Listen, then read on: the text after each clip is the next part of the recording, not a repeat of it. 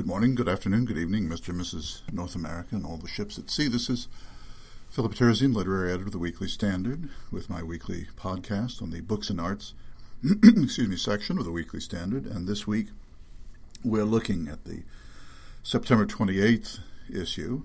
And uh, the lead piece is a review of a book entitled The Fortunes of Francis Barber, the true story of the Jamaican slave who became Samuel Johnson's heir by Michael Bundock. This is from Yale University Press.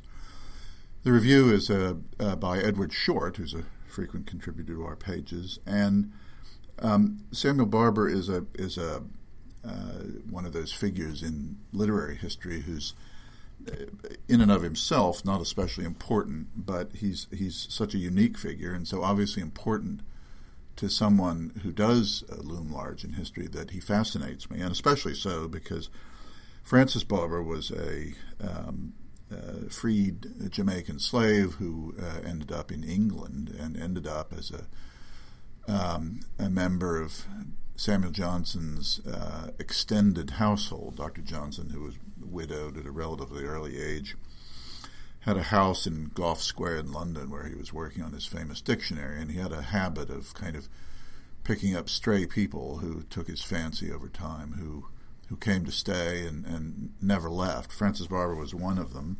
And um, obviously, he's of some interest both to Johnson biographers and to to posterity because he was a, a obviously a black man in 18th century London.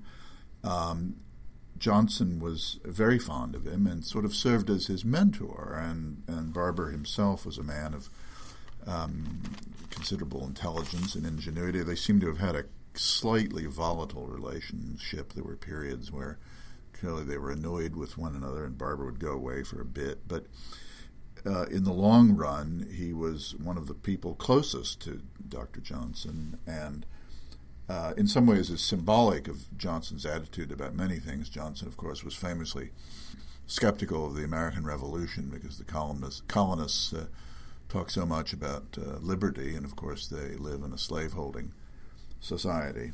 And Francis Barber um, not only stayed with Dr. Johnson, but stayed with him to the very end, and he was the uh, heir to Johnson's estate, which was not huge, but nevertheless, it's a, an interesting symbolic um, gesture on Johnson's part, and causes us to wonder a little bit more about Francis Barber and the and the the nature of his relationship to his to his uh, very distinguished mentor, the, the, the sort of grandfather of English literature and certainly of literary London in the 18th century.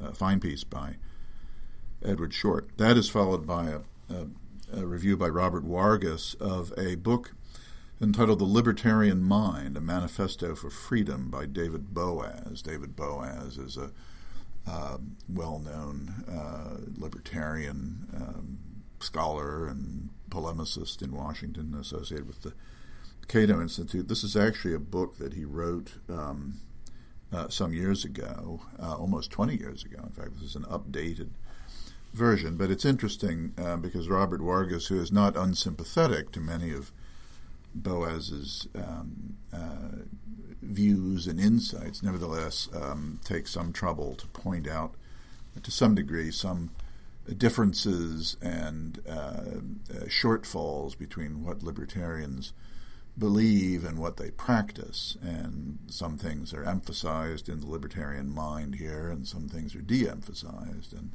and it's a, it's a kind of interesting, not but not unsympathetic exploration of the whole issue by Robert Wargas. If you've ever wondered what what libertarianism means, especially in this uh, season of the oncoming presidential campaign, this is as good a as good a thumbnail description of it as you'll find, I think. That is followed by a review by Amy Henderson of a book entitled Irrepressible The Jazz Age Life of Henrietta Bingham by Emily Bingham. Uh, this is a book that, um, if the Bingham family weren't who they were, it probably never would have been published. The Binghams are a wealthy family of Louisville who, for a long time, owned the Louisville Courier Journal.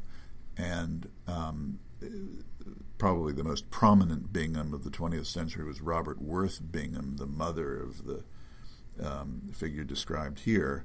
excuse me, the father of the of the subject of this biography, who was the publisher of the Courier Journal and then um, Franklin Roosevelt's ambassador to England in the 1930s. But his daughter Henrietta was one of those uh, new women of the 20th century, uh, um, although a little later than the turn of the century. She was a kind of 20s flapper. She was born 1901, actually, a child of the century, I suppose. But um, scooted off to um, London and Europe in the 1920s and got herself mixed up with the Bloomsbury Group and, and uh, assorted um, uh, well known names in literary, artistic, uh, um, uh, show business world. returned to New York at some point, was a friend and patron to people of the Harlem Renaissance. She herself was not a uh, an artist or writer of any particular uh, note, but she was one of those people who seemed to know everyone, and um, her interactions and um, with them, her correspondence, her diaries, her, her the, the, life she led uh, in that uh, in that fermenting era are quite interesting and were um, discovered by her great niece, uh, Emily. I think it's her great niece, uh, is the author Emily Bingham. Um, the records of her great aunt's um, uh, jazz age escapades um, she found in a family attic and has very carefully sifted and archived and, and adapted it all to a for a, uh, into book form, which Amy Henderson describes to us in in lurid and luscious detail. Uh, that is followed by a, an essay by Micah Mattix. Um, this is a, a, a, considerable shifting of gears.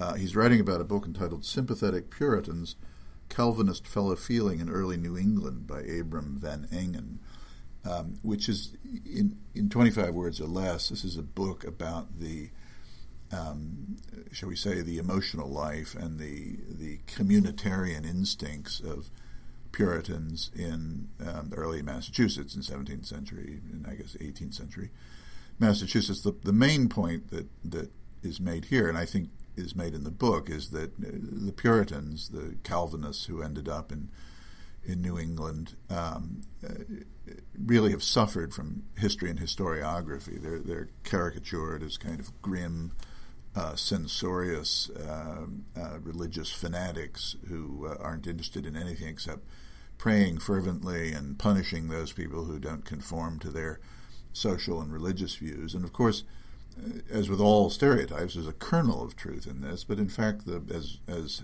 um, as we've known for a long time, the Puritans are far more complicated than that. Um, far more interesting uh, theologically and socially.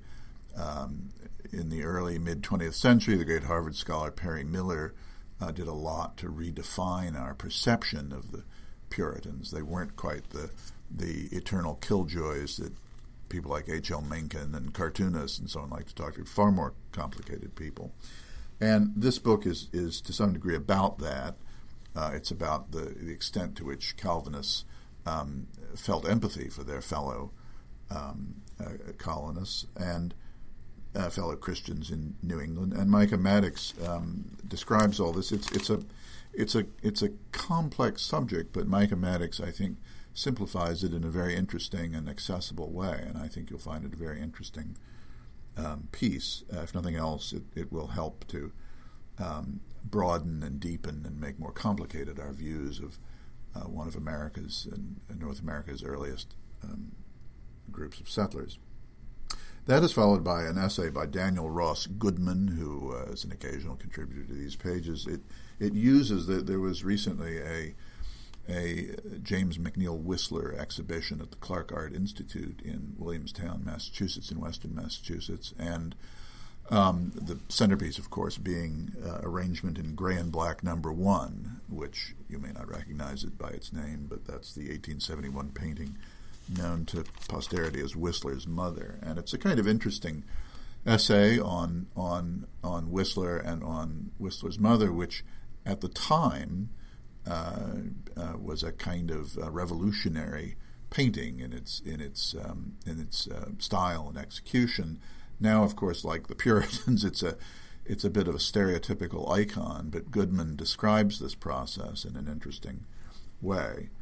Um, that is followed by a a piece by uh, an essay by Joe Queenan um, which is about the, the, the problem of, uh, and, and, Joe Queenan often discusses the, the myriad um, uh, pitfalls and, and uh, scrapes you can get into in cocktail conversation. But the problem you have when you're talking to someone about on a subject about which you know something, but they think they know everything, and how difficult that can be, and especially people who have specialized in their lives uh, in uh, relatively uh, obscure um, um, realms of knowledge. But um, anyway, as as anyone who has ever um, suffered through trying to uh, make three or four moments of conversation at a cocktail party on a subject of, of mutual interest but mutually antagonistic uh, views, I think you'll find Joe Queenan's essay as funny as I did. That is the September 28th issue, uh, um, issue of the Weekly Standard, the Books and Arts section of the September 28th Weekly Standard. I thank you, as always, for taking a few moments to listen to my preview, and I very much look forward to talking to you next week about our next issue.